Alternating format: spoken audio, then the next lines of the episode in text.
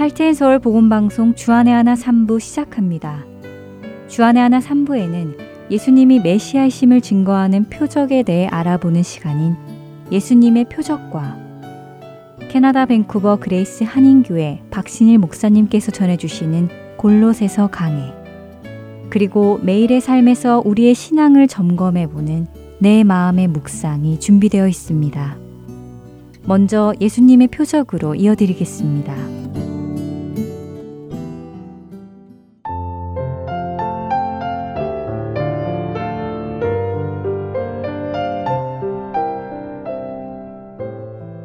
애청자 여러분 안녕하세요. 예수님의 표적 진행의 민경은입니다. 지난주부터 예수님의 첫 표적 가나의 혼인 잔치에서 물로 포도주로 만드신 표적에 대해 나누기 시작했습니다. 사도 요한은 예수님께서 물로 포도주를 만드신 놀라운 기적을 기록함으로 무엇을 우리에게 말하려 한 것일까요? 단순히 예수님께서는 물로 포도주를 만들 수 있는 능력이 있으신 분이다 라는 것을 말하려 한 것은 아닐 것입니다. 사도 요한은 예수님의 이 기적을 예수님이 보이신 첫 표적이라고 요한복음 2장 11절에서 말씀하고 계시는데요. 예수님께서 이 첫 표적을 갈릴리 가나에서 행하여 그의 영광을 나타내심에 제자들이 그를 믿으니라. 사도 요한은 예수님의 이 표적을 통해 예수님의 영광을 나타내셨고 제자들은 예수님을 믿었다고 말씀하십니다. 그래서 우리는 지난주에 포도주가 가지고 있는 의미를 살펴보았는데요. 성경 속에서 포도주는 기쁨의 상징이며 축복의 상징이기도 하다는 말씀을 드렸습니다. 특별히 구약 성경을 살펴보며 이스라엘 백성들은 여호와 하나님의 심판의 날에 하나님께서 약속하신 메시아를 보내실 것이고 그날에는 포도주가 풍성이 넘칠 것이라고 믿고 있었다고 말씀드렸지요. 사도 요한이 가나의 혼인잔치에서 물로 포도주를 만드신 기적을 첫 번째 표적이라고 기록한 이유가 바로 이것이었습니다. 예수님의 공생의 시작에 포도주를 풍성하게 주심으로 이 분이 바로 약속된 메시아이시라는 것을 알려주기 원했던 것입니다. 요한복음 2장은 가나의 혼인잔치 이야기로 시작합니다. 그 혼인잔치에는 예수님의 어머니와 예수님, 그리고 제자들도 청함을 받아 함께 계셨지요. 그런데 이때 이 잔치집에 포도주가 떨어졌습니다. 말씀드린 대로 포도주는 기쁨의 상징이고 축복의 상징인데 잔치집에 그것도 남자와 여자가 하나님의 계획 안에서 하나가 되는 혼인잔치에 포도주가 떨어졌다는 것은 이 혼인에 기쁨과 축복이 없다는 사인이 될 수도 있고 그로 인해 이 결혼이 불길한 결혼이라는 오해까지 받을 수 있는 정말 큰 일인 것이었지요. 그렇기에 이 잔치를 주관하는 사람은 큰 공경에 빠지게 되었습니다. 학자들에 의하면 이 잔치를 주관한 사람은 큰 손해보상을 해야 할 정도로 심각한 문제라고 합니다. 바로 이러한 상황에서 그 사실을 먼저 안 예수님의 어머니는 예수님께 잔치집에 포도주가 떨어진 것을 말씀하시지요. 그때 예수님께서는 참으로 이상한 말씀을 하시는데요. 요한복음 2장 4절 말씀입니다. 예수께서 이르시되 여자여 나와 무슨 상관이 있나이까 내 때가 아직 이르지 아니하였나이다. 예수님은 특이하게도 어머니 마리아를 여자여라고 호칭합니다. 예수님께서 어머니 마리아를 여자여라고 호칭하신 이유는 예수님의 공생의 시작을 알리는 선포의 의미를 담고 있습니다. 지금껏 어머니 마리아의 아들로 살아오셨던 예수님이 이제는 어머니의 아들이 아니라 하나님의 아들로서의 공생애를 시작하셨기에 어머니와 아들의 관계가 아니라 한 여인과 하나님의 아들의 관계임을 선포하시는 것이었지요. 예수님은 요한복음 19장, 예수님의 공생의 완성인 십자가 위에서 다시 한번 어머니 마리아를 여자여라고 부르시며 공생의 마침을 선포하시기도 하십니다.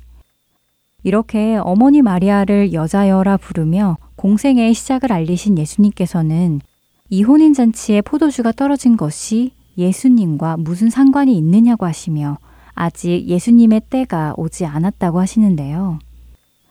예수님의 이 말씀은 사실 해석하기가 참 어렵습니다. 그래서 많은 해석이 존재하기도 하지요. 그 많은 해석 중 가장 무난한 해석은 예수님의 어머니 마리아는 예수님이 이 혼인잔치에서 놀라운 기적을 베풀어 당신이 메시아이신 것을 선포하기를 바랬다는 것입니다. 그런 마리아에게 예수님께서는 내가 메시아인 것을 나타낼 때는 아직 오지 않았다고 말씀하시는 것이라는 것입니다. 실제로 예수님께서는 자신이 메시아이신 것을 한동안 숨기셨지요. 기적과 이적으로 사람들을 고치시고도 소문을 내지 말라고 당부하셨고 자신이 메시아이신 것을 드러내라는 사람들의 요구에도 자신을 숨기셨습니다. 예수님은 오직 하나님께서 계획하신 그 때에 예수님이 보내심을 받은 참된 메시아이심을 온 세상에 알리십니다. 그러나 예수님은 예수님이 메시아이심을 몇몇의 사람에게는 알리셨습니다. 바로 예수님의 제자들이 그 몇몇의 사람들 중에 포함되어 있지요. 우리는 예수님의 이 포도주 표적을 이해하기 위해서 당시 예수님의 제자들의 입장이 되어 보아야 하는데요. 그 당시 예수님을 쫓던 제자들은 아직 예수님이 누구신지 정확히 몰랐습니다. 그들은 예수님이 붙잡혀 십자가에 죽으시고 사흘 만에 다시 살아나실 것을 몰랐지요. 그들은 예수님이 인류의 죄를 담당하기 위해 오신 것도 이해하지 못했습니다. 더욱이 그들은 예수님이 하나님의 아들이시며 곧 하나님이신 것을 이해하지 못했습니다. 그들은 단지 자신들이 처해 있는 로마의 압제 아래에서 로마를 물리치고 다윗의 왕권을 회복시켜 이스라엘을 다시 하나님의 나라가 되게 할 메시아를 기다리고 있었고 그 메시아가 예수님이기를 기대하고 있었습니다. 그런 그들이 의지하고 있던 약속의 말씀은 바로 이사야서 25장 6절에서 8절의 말씀이었는데요. 망군의 여호와께서 이 산에서 만민을 위하여 기름진 것과 오래 저장하였던 포도주로 연회를 베푸시리니 곧 골수가 가득한 기름진 것과 오래 저장하였던 맑은 포도주로 하실 것이며 또 이 산에서 모든 민족의 얼굴을 가린 가리개와 열방 위에 덮인 덮개를 제하시며 사망을 영원히 멸하실 것이라. 주 여호와께서 모든 얼굴에서 눈물을 씻기시며 자기 백성의 수치를 온 천하에서 제하시리라. 여호와께서 이같이 말씀하셨느니라. 사망을 영원히 멸하고 모든 얼굴에서 눈물을 씻기시며 자신의 백성의 수치를 온 천하에서 제할 메시아.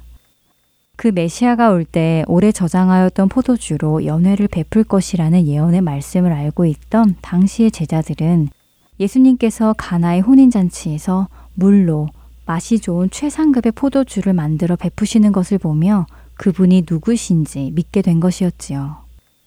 예수님은 물로 포도주를 만드시는 표적을 행하심으로 그의 제자들이 예수님이 누구신지 알게 하였고 예수님이 메시아이심을 믿게 하신 것입니다. 이제 이들은 예수님과 함께 3년간을 다니며 예수님의 수많은 표적을 보고 이적과 기적을 보게 되는데요. 그리고 그분으로부터 진리의 말씀을 듣게 됩니다. 그리고 후에 성령님의 강림하심으로 이 모든 것들을 영적으로 보게 되고 믿게 됩니다. 예수님이 단순히 이 땅에서의 이스라엘만을 구원하시는 메시아가 아니라 세상에서 하나님의 백성을 구원하시는 온 우주의 메시아이심을 말이지요. 그 믿음이 바로 오늘 말씀대로 오셔서 좋은 포도주를 베푸시며 공생애를 시작하신 예수님을 알아보는 것에서부터 시작되는 것입니다. 그 예수님을 여러분도 믿으시는지요? 자신의 죽음으로 사망을 영원히 멸하시고 자기 백성의 얼굴에서 눈물을 씻기시고 다시는 애통하는 일이나 곡하는 것이나 아픈 것이 있지 않게 하실 그 예수님을 믿으시는지요? 그 믿음의 축복이 우리 안에 있기를 간절히 소망합니다. 예수님의 표적, 가나의 혼인잔치 이야기 마칩니다. 다음 시간에 다시 찾아뵙겠습니다. 안녕히 계세요.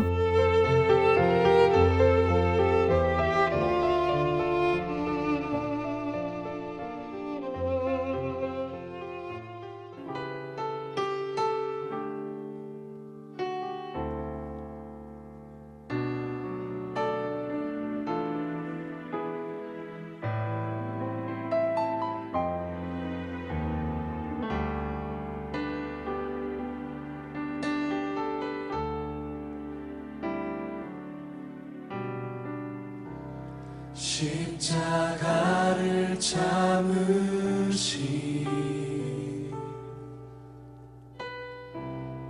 어린 양 예수 내 죄 씻어 주신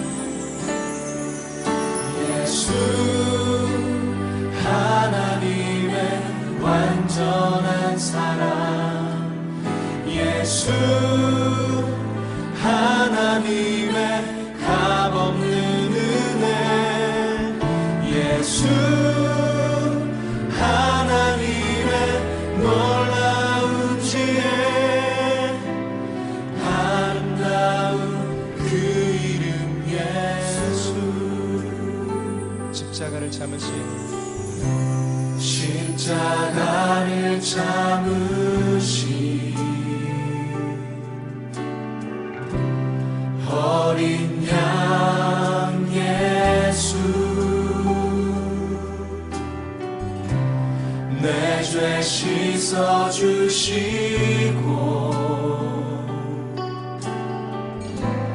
구속하셨네. 어둠을 물리치시 어둠을 물리치 세상의 빛. 세상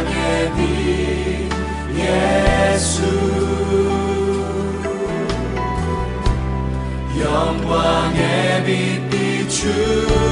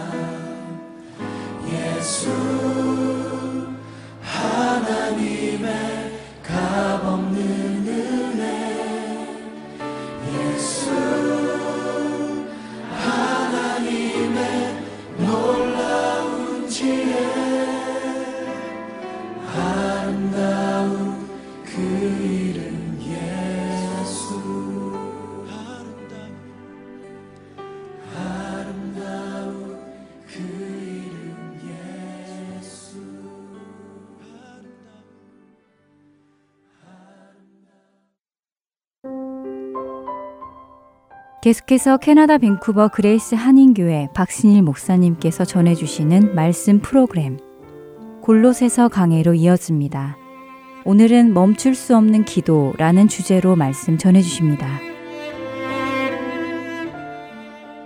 오늘 우리가 나눌 말씀은 골로새서 1장 9절에서 14절까지 말씀입니다. 골로새서 1장 9절로 14절까지 말씀을 봉독해 드리도록 하겠습니다. 이로써 우리도 듣던 날부터 너희를 위하여 기도하기를 그치지 아니하고 구하노니 너희로 하여금 모든 신령한 지혜와 총명에 하나님의 뜻을 아는 것으로 채우게 하시고 죽게 합당하게 행하여 범사에 기쁘시게 하고 모든 선한 일에 열매를 맺게 하시며 하나님을 아는 것에 잘하게 하시고 그 영광의 힘을 따라 모든 능력으로 능하게 하시며 기쁨으로 모든 견딤과 오래 참음에 이르게 하시고 12절 우리로 하여금 빛 가운데서 성도의 기업에 부분을 얻기에 합당하게 하신 아버지께 감사하게 하시기를 원하노라. 아멘. 13절 14절 제가 봉독합니다. 그가 우리를 흑암의 권세에서 건져내사 그의 사랑의 아들의 나라로 옮기셨으니 그 아들 안에서 우리가 속량 곧 죄사함을 얻었도다. 아멘. 오늘 제목이 멈출 수 없는 기도라는 제목입니다. 질문을 먼저 시작하려고 합니다. 여러분, 신앙생활이라고 하는 것이 강요에 의한 것입니까? 자발적인 것입니까? 신앙생활은 자발적인 것이 맞습니다. 그렇다면 신앙생활은 겉사람을 바꾸는 것입니까? 속사람을 바꾸는 것입니까? 네, 신앙생활은 속 사람을 바꾸는 것입니다. 여러분, 어떤 것인지를 알아야 우리가 그렇게 믿음 생활하는 것입니다. 그런데 사실 신앙생활은 속 사람을 바꿔서 우리 겉 사람도 더 은혜로워지는 것으로 바뀌는 것이 믿음 생활인 줄로 믿습니다. 한국에 대학 농구가 인기 있던 시절에 고등학교 농구 감독으로 유명해진 사람이 있습니다. 이 사람이 유명해진 이유는 간단합니다. 대학에 와서 두각을 나타내는 선수들 중에 대부분이 그 고등학교 출신들이라는 겁니다. 그래서 저 고등학교에서 왜 좋은 선수가 배출되나 조사해 봤더니 고등학교 감독이었던 이분은 학생들에게 기교를 가르치지 않고 화려한 기술을 가르치지 않고 기본기를 가르치더라는 것입니다. 그 기본기를 가르친 결과 대학에 와서 아이들이 대성을 하더라는 겁니다. 미국의 UCLA 대학에 유명했던 농구 감독이 있습니다. 존 우든이란 감독인데 이 사람은 미국 역사에 길이 남을 기록을 세웁니다. 88연승을 합니다. 그리고 7년 동안 대학 농구대회 UCLA가 연속 우승을 7년 동안 하는 대기록을 세웁니다. 기자들은 이 사람이 어떻게 훈련하는지가 궁금해서 수없이 많이 물어봅니다. 비결이 무엇입니까? 그때 이분은 대답을 간단하게 기자들에게 합니다. 체력 훈련을 잘했습니다라는 얘기를 할 것 같은데 그것을 먼저 하지 않았습니다. 뭐 기본기를 잘 가르쳤습니다. 그 얘기도 먼저 하지 않았습니다. 그의 대답은 이렇게 얘기합니다. 저는 농구 선수들이 오면 제일 먼저 가르치는 것이 운동화 신발끈을 잘 묶는 것부터 가르칩니다. 본질을 중요하게 여기는 사람은 기교를 중요하게 여기지 않습니다. 저는 목회하면서 제가 어떤 목회를 했는지 여러분이 대답해 보십시오. 얼굴이 잘 안 보이니까. 제가 본질을 중요하게 가르쳤겠습니까? 기교를 가르쳤겠습니까? 우리는 죽어도 본질입니다. 인간관계나 부부관계도 마찬가지입니다. 부부 사이 관계가 본질적으로 좋은 것이 중요합니다. 그런 사람들은 아내와 남편을 위해 surprise 행사를 할 필요가 없습니다. 늘 좋기 때문입니다. 늘 신뢰 관계 속에 있기 때문입니다. 그게 안 되는 분들은 가끔 해주시는 거 괜찮습니다. 근데 문제는 뭐냐면 그거 하는 날만 좋아지면 안 된다는 겁니다. 부부 사이는 특별한 날만 좋은 것이 아니라 특별한 날만 잘해주는 것이 아니라 늘 잘해주는 부부가 되어야 할 줄로 믿습니다. 이것이 부부관계 본질인 것입니다. 믿음 생활도 본질이 중요합니다. 하나님과 평상시에 바른 관계 속에 있는 것이 더 중요합니다. 하나님께 1년에 한 번 어떤 특별한 행사를 치르고 하나님께 특별한 것을 보여드리고 365일 믿음이 있는 사람처럼 보이려는 기술을 배우면 안 된다는 것입니다. 하나님을 사랑하는 그 마음이 가슴 속에 늘 흐르고 있는 것이 신앙의 본질입니다. 바울은 이렇게 말합니다. 이 신앙의 모든 본질은 예수 그리스도의 복음에서 시작되는 것이다. 결국 신앙의 전부는 예수 그리스도가 전부인 줄로 믿습니다. 그래서 골로새서는 무슨 책이냐? 예수님으로 충분하다는 것입니다. 그래서 골로새서는 다른 말로 말하면 이런 것입니다. 모든 것을 충족시키는 분은 예수 그리스도시다. 이것이 골로새서입니다. 그래서 저는 사도 바울의 서신을 읽으면서 이런 생각이 듭니다. 농구 선수로 말하면 마치 사도 바울이 농구에 감독이 있는 것처럼 우리 믿음 생활에 감독인 것처럼 느껴집니다. 사도 바울은 어떻게 하면 성도들이 믿음 생활을 잘할 수 있을까? 늘 이것을 생각하는 사람입니다. 골로새 교회 소식을 듣고 얼굴도 보지 못한 사람들에게 편지를 쓰면서 어떻게 하면 이 사람들이 이 세상에서 믿음 생활을 잘할 수 있을까? 이런 마음을 가지고 쓴 것이 골로새서입니다. 오늘 우리가 읽은 부분은 사도 바울의 기도입니다. 무엇을 기도했을까? 사도 바울은 다른 것을 기도하지 않습니다. 신앙생활의 본질을 위해서 기도하는 것입니다. 이것을 잘하는 사람들이 되게 해달라고 바울은 기도한 것입니다. 그렇다면 오늘 우리는 이 기도를 통해서 이 기도를 잘 읽으면 우리 신앙생활을 어떻게 하는 것이 본질적인 신앙생활을 잘하는 것인가를 기도 속에서 배울 수 있다는 것입니다. 저는 그래서 오늘 이 사도발의 기도 중에 세 가지를 대표적인 걸 뽑아가지고 이 세 가지가 기도만이 아니라 이 기도 속에 신앙생활의 본질이 무엇인가를 가르치는 세 가지를 오늘 기도 안에서 나누려고 하는 것입니다. 오늘 1장 9절에 바울은 제일 먼저 이렇게 시작합니다. 내 마음 속에 골로새 교회 성도를 들었을 때부터 너희를 위해서 기도하는데 멈출 수 없는 기도가 있다고 말합니다. 내가 한 번도 중단하지 않은 계속하고 있는 기도가 있다는 것입니다. 그 첫 번째 기도가 뭐냐면 이런 것입니다. 채워달라는 것입니다. 무엇으로 채우냐면 하나님의 뜻을 아는 것으로 가득 채워주시기를 기도하고 있다는 것입니다. 여러분, 저와 여러분도 이 기도가 살아있으면 좋겠습니다. 우리 안에도 매일 하나님 내가 어디를 가든지 하나님의 뜻을 아는 것으로 나를 가득 채워주십시오. 이것이 저와 여러분의 기도가 되길 바랍니다. 사도 바울은 에베소서에서 기도할 때도 이와 비슷한 기도를 합니다. 에베소서 1장 7절에 지혜와 계시의 영을 저들에게 주셔서 하나님을 더 알게 해달라고 기도하고 있습니다. 여러분 신앙생활의 본질은 하나님을 알아가는 것인 줄로 믿습니다. 신앙생활을 여러 가지로 정의할 수 있지만 믿음의 길이라고 하는 것은 하나님을 점점 더 알아가는 것입니다. 사도 바울은 기도를 통해 우리에게 믿음의 길을 안내하고 있습니다. 즉 이런 말입니다. 여러분이 한번 대답해 보세요. 여러분은 하나님을 아십니까? 얼만큼 아십니까? 이것을 물어보고 있는 것입니다. 하나님을 알수록 신앙생활을 잘한다는 겁니다. 제가 다른 교회 집회를 간 적이 있을 때 일어난 일입니다. 처음 도착한 날 저녁에 이 목사님이 저를 반갑게 맞이해 주시면서 저에 대해서 많은 것을 조사했다고 얘기하시더니 이렇게 얘기했습니다. 목사님 음식 준비가 잘 돼 있습니다. 목사님은 돼지고기를 제일 좋아하신다고 들었습니다. 우리 교인들은 압니다. 제가 돼지고기를 좋아합니까? 저는 돼지고기만 못 먹습니다. 뭔가 잘못된 정보를 듣긴 들었는데 잘못된 정보를 들은 겁니다. 그러면서 이런 생각이 들었습니다. 혹시 내가 하나님 앞에 이렇게 살 때는 없는가? 그분이 가장 싫어하는 것을 혹시 내가 가장 좋아하는 것은 아닌가? 그분이 가장 좋아하는 것을 내가 가장 싫어하고 있는 것은 아닌가? 우리는 정말 하나님을 알고 있는가? 1970년대에는 부흥회가 열렸습니다. 그때 일주일 동안 부흥회가 열렸습니다. 그때는 여러분 아시는 것처럼 참 뜨거운 부흥이었습니다. 일주일 내내 모든 교인들이 주변 교인들이 다 참석하는 부흥이었습니다. 훌륭한 목사님들도 많이 오셨습니다. 성령의 역사들도 나타났습니다. 그런데 간혹 참 안타까웠던 기억이 납니다. 어떤 목사님은 와서 부흥회를 한다고 설교를 하다가 이런 얘기를 가끔 합니다. 목사를 잘 대접해야 축복받는다. 헌금을 많이 내야 복받는다. 저는 어린 나이였지만 학생이었지만 이런 질문합니다. 저것이 정말 하나님이 좋아하는 말씀일까? 예수 믿는 사람은 모두에게 잘해줘야 될 줄로 믿습니다. 그리고 저는 70년 고등학교 때 선교단체에 들어갔습니다. 근데 그 선교단체 목사님이 설교할 때 그분은 복음을 전해줬습니다. 때로는 예수 믿는 사람들이 손해보고 살라고 가르쳤습니다. 어려도 압니다, 여러분. 뭐가 복음인지. 분별할 수 있습니다. 뭐가 주님이 원하시는 말씀인지. 무엇이 믿음의 길인지를 어린 사람들도 알아들 수 있는 것입니다. 바울은 이렇게 말합니다.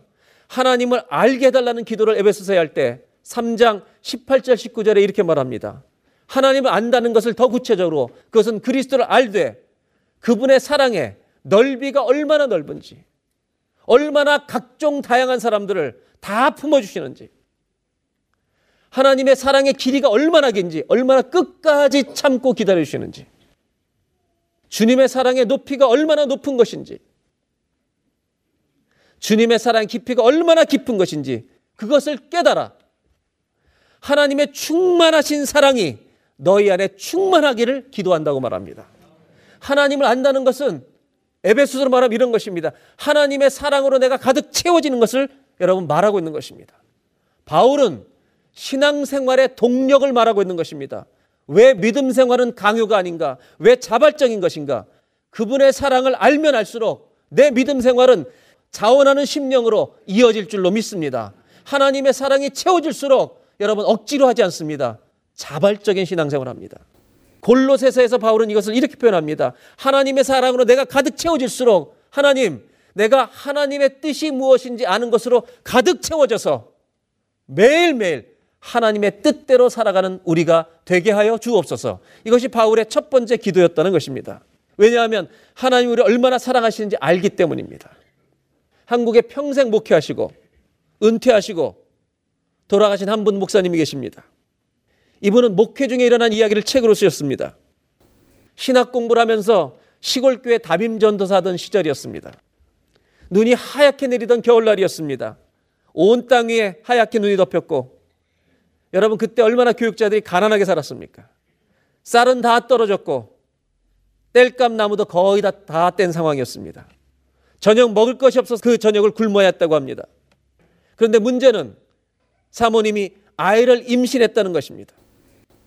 아내가 임신한 것이 너무 가벼워졌고 왠지 자기 자신이 무능한 사람 같아서 점점 더 서글펴졌다는 것입니다. 어떤 분은 40일도 금식한다는데 눈 오고 날씨 찬데 누구를 찾아가나 돈을 꾸러갈 수도 없었습니다. 결혼 반지를 팔아 당장 쌀을 사다 먹을 수도 없었습니다. 그래서 아내와 붙들고 아기가 임신됐지만 믿음으로 우리가 합시다. 40일은 금식 못해도 한 끼를 믿음 안에서 굶읍시다. 합의한 후 배고프니까 일찍 잠자리에 누웠다고 합니다. 밤 10시가 다 되어 가는데 마치 하나님이 보내신 사람처럼 교회 한 집사님이 노크하고 오셨습니다. 쌀 한 마를 가지고 오셨답니다. 나무 땔감을 가지고 오셨답니다. 전도사님 부엌에 두고 갑니다. 이분들은 일어났습니다. 늦은 밤에 밥을 지었습니다. 아내가 임신 중이어서 밥을 차렸습니다. 저녁상 앞에 놓고 감사 기도를 드렸습니다. 하나님, 오늘 저희에게 일용할 양식을 주셔서 감사합니다. 그 기도를 하면서 엉엉 울었다고 일기에 썼습니다. 예수 믿는 날부터 지금까지 수천 번 주기도문을 외웠지만 그날 밤에 일용할 양식 주신 것을 이것이 무엇인지를 그 의무를 깨달았기 때문입니다. 밥 한 그릇을 놓고 어떤 사람은 하나님의 사랑의 충만함 속에 들어갑니다. 그러나 어떤 사람은 평생 먹을 것을 쌓아놓고도 하나님의 사랑을 모릅니다. 좋은 집에 누워 자면서도 불평과 원망이 많습니다. 그저 더 갖고 싶어서. 하나님을 아는 사람은 오늘 있는 것만으로도 하나님의 사랑 안에 있음을 깨닫게 될 줄로 믿습니다. 여러분은 하나님을 아십니까? 하나님이 얼마나 여러분을 사랑하는지 아십니까? 하나님의 사랑을 아는 사람은 오늘 내가 있는 것 이것만으로도 그 사랑의 충만함 속에 거하는 줄로 믿습니다. 바울은 골로새교 성도들 향해 이것을 기도합니다. 하나님이 이 사람들이 하나님의 사랑을 알게 해 주십시오. 그 사랑을 아는 사람은 반드시 오늘 하루하루를 하나님의 뜻대로 살고 싶은 소원으로 그 마음이 가득 차게 될 것이기 때문입니다. 사도 바울은 기도합니다. 그러나 기도 안에 믿음의 길, 믿음의 본질이 있습니다. 신앙의 길은 무엇인가? 오늘 첫 번째로 성경에 보여주는 말씀이 있습니다. 여러분, 믿음의 길은 우리가 하나님의 사랑으로 가득 채워지는 것인 줄로 믿습니다. 하나님의 사랑으로 내가 가득 채워지는 겁니다. 예수로 채워지는 겁니다. 주님의 사랑으로 채워지는 것입니다. 밥 한 그릇을 먹으면서도 주님의 사랑으로 채워질 수가 있는 것입니다. 그래서 그 사람들은 그 주님의 사랑으로 채워지기 때문에 이렇게 기도할 것입니다. 하나님 오늘 하루를 하나님의 뜻대로 사는 자가 되게 하여 주옵소서. 이것이 바울의 첫 번째 기도였다는 것입니다. 여러분 기도 속에서 신앙의 본질을 우리는 발견합니다. 믿음의 길은 하나님의 사랑으로 내가 가득 충만히 채워지는 것입니다. 그 하나님의 사랑이 얼마나 놀라우신지를 알아가는 것. 이것이 우리의 믿음의 길이 되기를 주의 이름으로 축원합니다. 1장 10절에 두 번째 기도가 있습니다. 사도 바로 이렇게 기도합니다. 주께 합당히 행하여 범사의 하나님을 기쁘시게 해달라고 기도합니다. 그리고 더 나아가 선한 열매를 맺으며 하나님을 아는 것에 잘하게 해달라고 기도합니다. 여러분, 하나님 아는 것을 잘할수록 우리는 두 번째 이러한 신앙생활의 본질에 들어갑니다. 그것은 뭐냐면 하나님을 기쁘시게 하는 삶을 살게 될 줄로 믿습니다. 사도 바울의 두 번째 기도는 범사의 하나님을 기쁘시게 하며 살게 해달라고 구하는 것입니다. 그리스도에는 겉사람이 바뀌는 게 아니라 속사람이 먼저 바뀌는 것입니다. 사람은 사랑을 받으면 그 사랑에 받은 사람에 대해서 감사를 표현하고 싶은 것이 정상입니다. 그래서 사랑은 사랑을 낳는 것입니다. 저는 부부가 저희 둘이 30년을 살아오면서 이런 대화를 나눈 적이 있습니다. 제 아내가 이렇게 말할 때가 있습니다. 당신이 나를 사랑하는 것을 느낄 때, 더 고마운 때가 있는데 그것은 어떤 때냐? 나를 잘해주는 것보다 내 친정 식구들, 내 남동생, 어머님, 이 친정 식구들을 잘해줄 때 이 사람이 나를 얼마나 사랑하면 친정 식구들에까지 이렇게 잘하는가 이걸 느낄 때가 있었다고 말합니다. 저도 마찬가지입니다. 저희 부모님에게 이 사람이 잘할 때 더 큰 사랑을 느끼는 겁니다. 그러면 저는 그 사랑에 대해 더 많은 보답과 감사를 해주고 싶은 것입니다. 하나님은 이렇게 말씀하셨습니다. 너희가 먼저 나를 사랑한 것이 아니다. 내가 너희를 먼저 사랑해서 너희가 사랑을 한다. 이것을 이렇게 표현할 수 있습니다. 너희가 먼저 나를 기쁘게 한 것이 아니다. 내가 너희를 먼저 기쁘게 했기 때문에 너희가 나를 기쁘게 할 수 있는 것이다. 이런 생각을 한번 해보십시오. 우리가 부모님을 기쁘시게 해드린 적이 얼마나 있는가? 내가 우리 부모님을 과연 기쁘시게 해드린 적이 언제일까? 너무 많이 고민 안 하셔도 됩니다. 별로 없습니다. 우리가 부모님을 기쁘시게 해드린 적이 몇 번이나 있겠습니까? 아주 많지 않습니다. 그런데 부모의 마음은 다른 것입니다. 수많은 순간이 부모에겐 기쁨이었습니다. 아기를 키워보십시오. 아기가 웃어주기만 해도 얼마나 기쁜지요. 저는 아기들 좋아하는데 어떤 아기는 잘 옵니다. 이렇게 안았다가 너무 잘 있으면 엄마가 빠야 합니다. 집으로 간다고. 그럼 이 아이는 저에게 가만히 있으면 좋겠는데 삐죽삐죽거리기 시작합니다. 그리고 엄마한테 안겨주는 순간 입이 찢어집니다.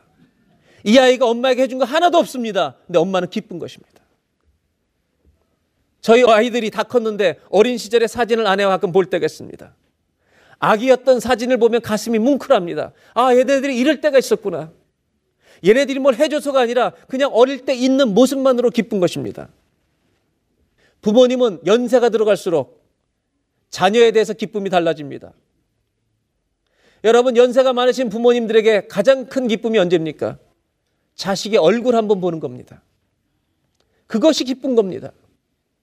여러분, 하나님이 언제 기뻐하실 거라고 생각하십니까? 성경이 이렇게 말하고 있습니다.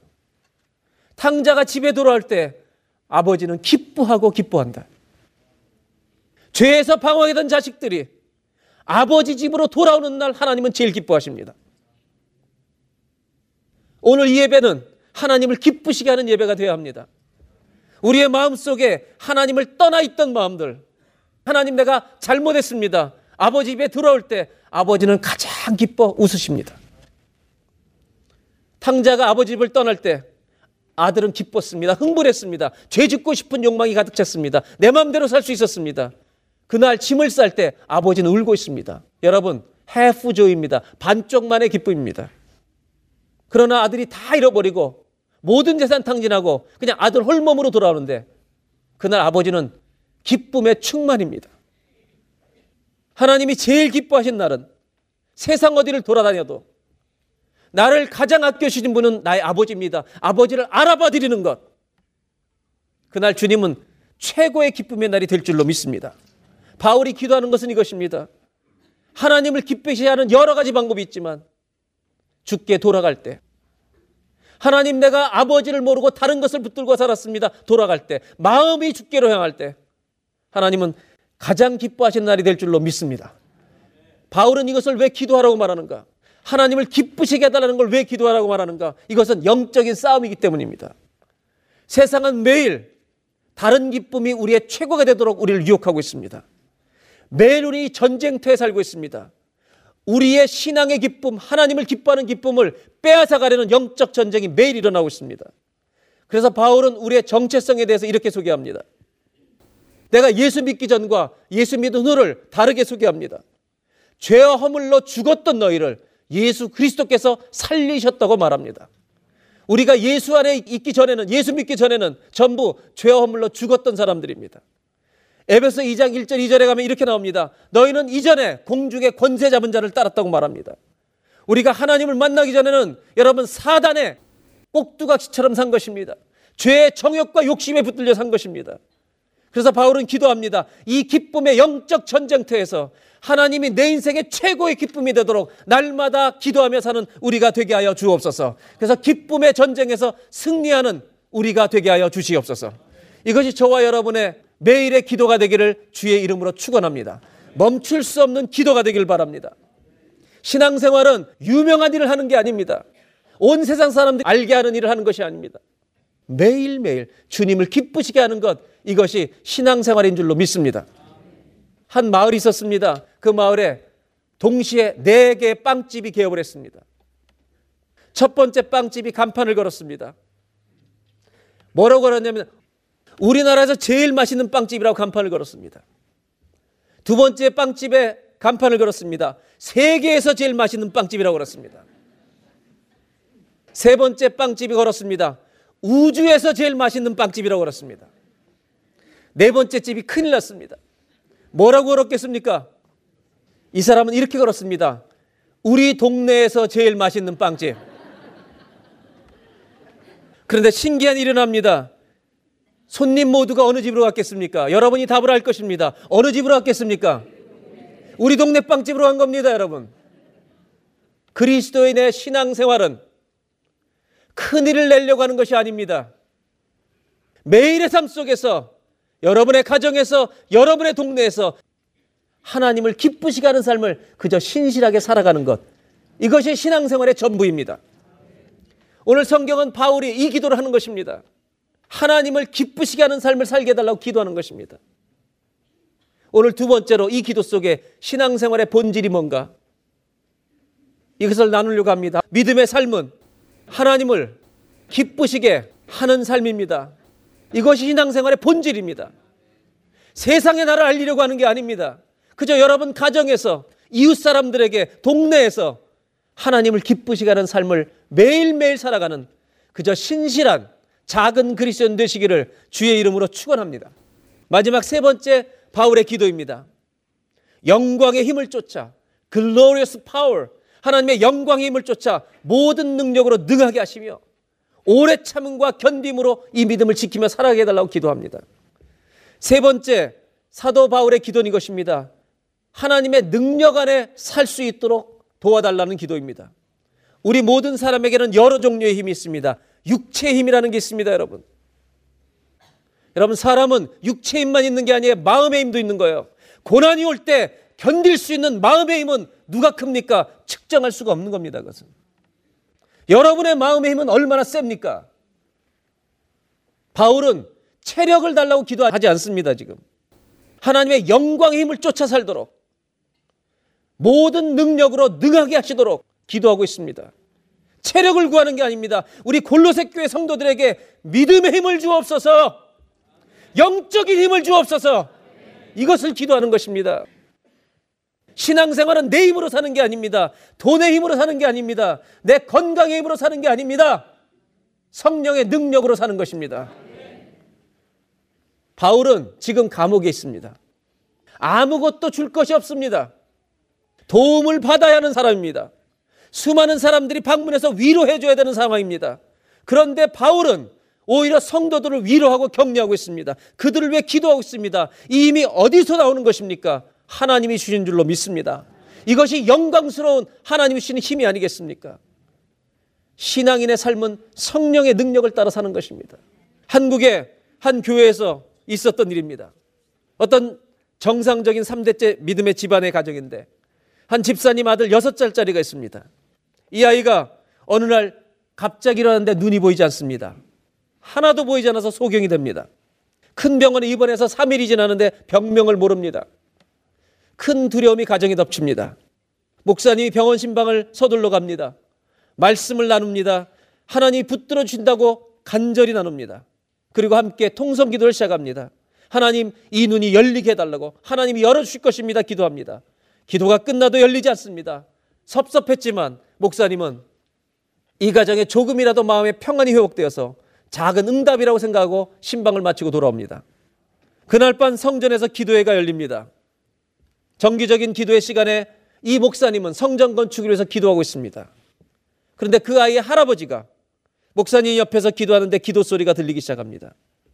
하나님, 우리는 3대째 믿음으로 사는 가정입니다. 지금 하나님만 바라보고 있습니다. 하나님 눈을 멀게 하시려면 내 눈을 멀게 하시고 어린 손자 눈을 뜨게 하여 주옵소서. 눈물로 기도합니다. 그 다음날 아침입니다. 병원에서 6살짜리 아들이 일어났습니다. 엄마 아빠를 흔들어 깨웠습니다. 아빠 나 보여. 엄마 나 눈을 떴어. 이 축복 속에 온 가정이 새 힘을 얻습니다. 하나님은 이렇습니다. 하나님은 혼자 일하시고 기쁨 우리 모두에게 주십니다. 저는 오늘 기적을 말하려는 것이 아닙니다. 이 할아버지, 이 아버지, 이 엄마, 이 목사 이런 상황이면 다 절망해야 합니다. 그런데 여러분 예수 믿는 사람들은 절망의 상황에 와도 절망하지 않습니다. 하나님을 끝까지 의지할 것입니다. 눈이 안 떠져도 우린 주님을 의지할 것입니다. 우리는 우겨쌈을 당해도 쌓이지 않습니다. 거꾸로 뛰림을 당해도 망하지 않을 것입니다. 우리 인생은 가장 힘들 때가, 가장 어려울 때가 우리 안에 하나님의 살아계심을, 하나님의 능력을 가장 잘 나타낼 수 있는 시간인 줄로 믿습니다. 여러분, 인생이 힘드십니까? 인생이 어려우십니까? 여러분, 여러분의 힘으로는 절망입니다. 그러나 성령의 능력을 의지하면 오늘도 우리는 일어날 줄로 믿습니다. 하나님이 살아계시니 나는 오늘도 살아갈 힘이 있는 줄로 믿습니다. 이것이 믿음의 승리입니다. 사단이 우리를 넘어뜨리려고 하는데도 넘어지지 않는 것입니다. 그래서 바울은 기도합니다. 하나님 골로새 교회 성도들이 하나님의 능력으로 강건해지게 해달라고 에베소에는 속 사람이 강건해지게 해달라고 기도하는 것입니다. 이 기도 속에 마지막으로 우리에게 주시는 여러분 믿음의 본질이 있습니다. 믿음의 승리가 있습니다. 첫 번째는 믿음의 길입니다. 두 번째는 믿음의 삶입니다. 세 번째는 믿음의 승리입니다. 믿음의 길은 하나님의 사랑으로 우리가 가득 채워져서 날마다 하나님의 뜻대로 살아가는 것을 간구하는 것이 믿음의 길입니다. 하나님의 사랑이 얼마나 큰지를 알아가는 것이 우리 믿음의 길인 줄로 믿습니다. 믿음으로 산다는 것은 뭐냐? 유명해지는 게 아닙니다. 매일 우리 동네에서 하나님을 기쁘시게 하는 삶을, 그 작은 삶을 살아가는 것입니다. 오늘 성경이 보여주는 마지막 바울의 기도 속에는 믿음의 승리는 뭐냐? 믿음의 승리는 내 힘으로 살아가는 것이 아니라 성령의 능력으로 살아가는 것인 줄로 믿습니다. 그 사람 반드시 승리할 줄로 믿습니다. 믿음의 승리가 무엇입니까? 내 힘으로 사는 것은 패배하는 것입니다. 돈의 힘으로 사는 것도 패배하는 것입니다. 믿음의 승리는 오직 한 가지 성령의 능력으로 사는 것인 줄로 믿습니다. 이 믿음의 본질을 다시 붙들고 승리하는 성도, 승리하는 교회가 되시기를 주의 이름으로 축원합니다.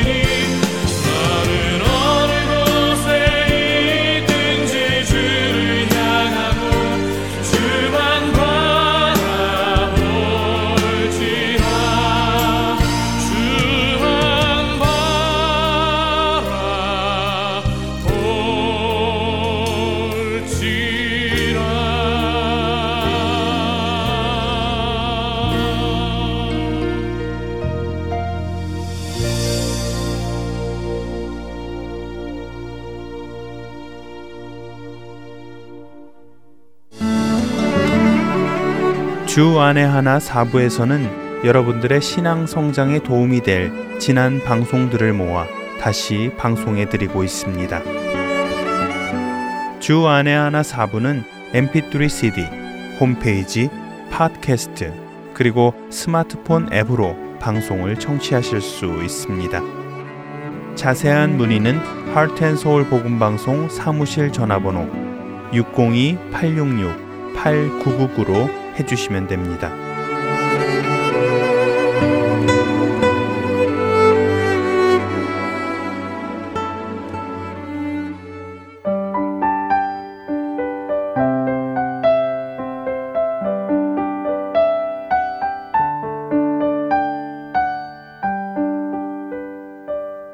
우리 삶을 돌아보는 시간, 내 마음의 묵상.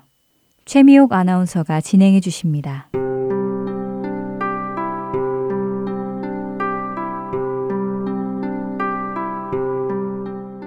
온유한 자는 복이 있나니 그들이 땅을 기업으로 받을 것임이요 라는 마태복음 5장 5절의 말씀 들어보셨죠? 온유함이란 하나님께서 모든 상황의 주인이시고 주권자이신 것을 인정하여 주님께 무릎을 꿇는 것을 말하는데요. 즉, 모든 주권을 가진 주님께 순종함이라고 정의할 수 있겠습니다. 우리는 이렇게 되었다면 좋았을 텐데 라던가 이 방법이 더 좋은 것 같은데 라면서 주님께 아쉬움과 불평을 호소하기도 하고 때로는 우리의 생각이 더 옳다며 불순종할 때도 종종 있습니다.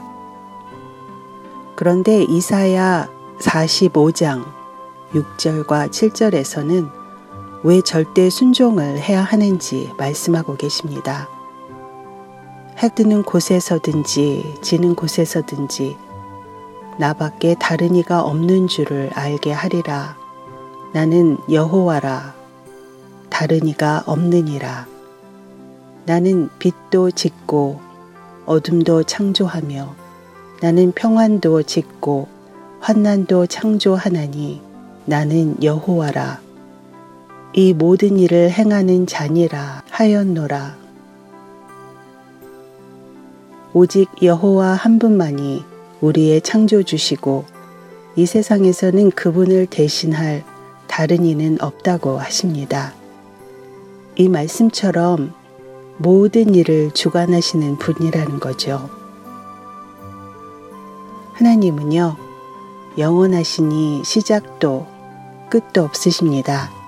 시간의 유한함이나 사람의 시간 계산에도 매이지 않는 분이시고요. 그리고 그분은 서두르거나 늦거나 또는 너무 이르지도 않으십니다. 우리의 관점에서 볼 때 하나님께서 때때로 우리가 당면한 급한 문제를 해결해 주시지 않는 것처럼 느껴질 때가 있지만 그분은 영원의 시각을 통해서 우리의 전체적인 삶의 여정을 보시는 분이기 때문에 최고의 해결사십니다. 아니, 그분이 바로 정답이십니다.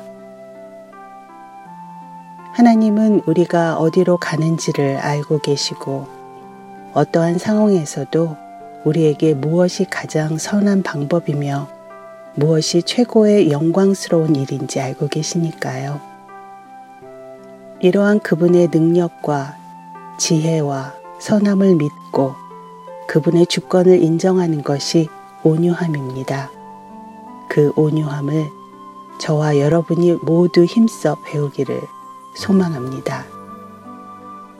사랑하는 애청자 여러분, 우리에게 좋고 아름다운 일만 일어나면 좋겠지만 예측할 수 없는 나쁜 상황이나 인간의 힘으로 해결할 수 없는 절망의 소식들이 들려올 때에도 이사야 45장 6절과 7절의 말씀에 의지해서 우리가 온유함 속에서 온전히 반응하시기를 바랍니다.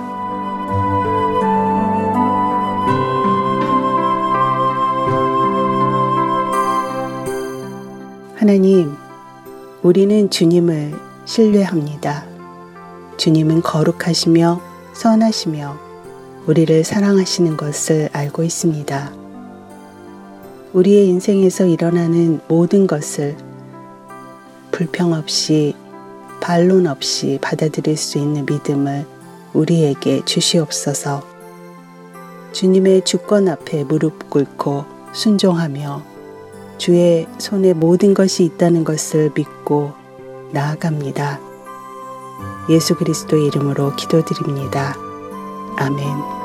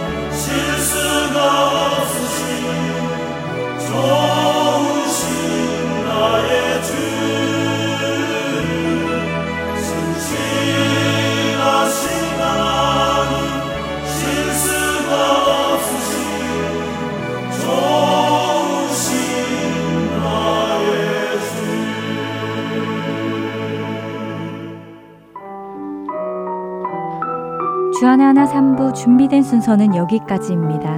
청취해주신 여러분들께 감사드립니다. 다음 주에 다시 찾아뵙겠습니다. 안녕히 계십시오.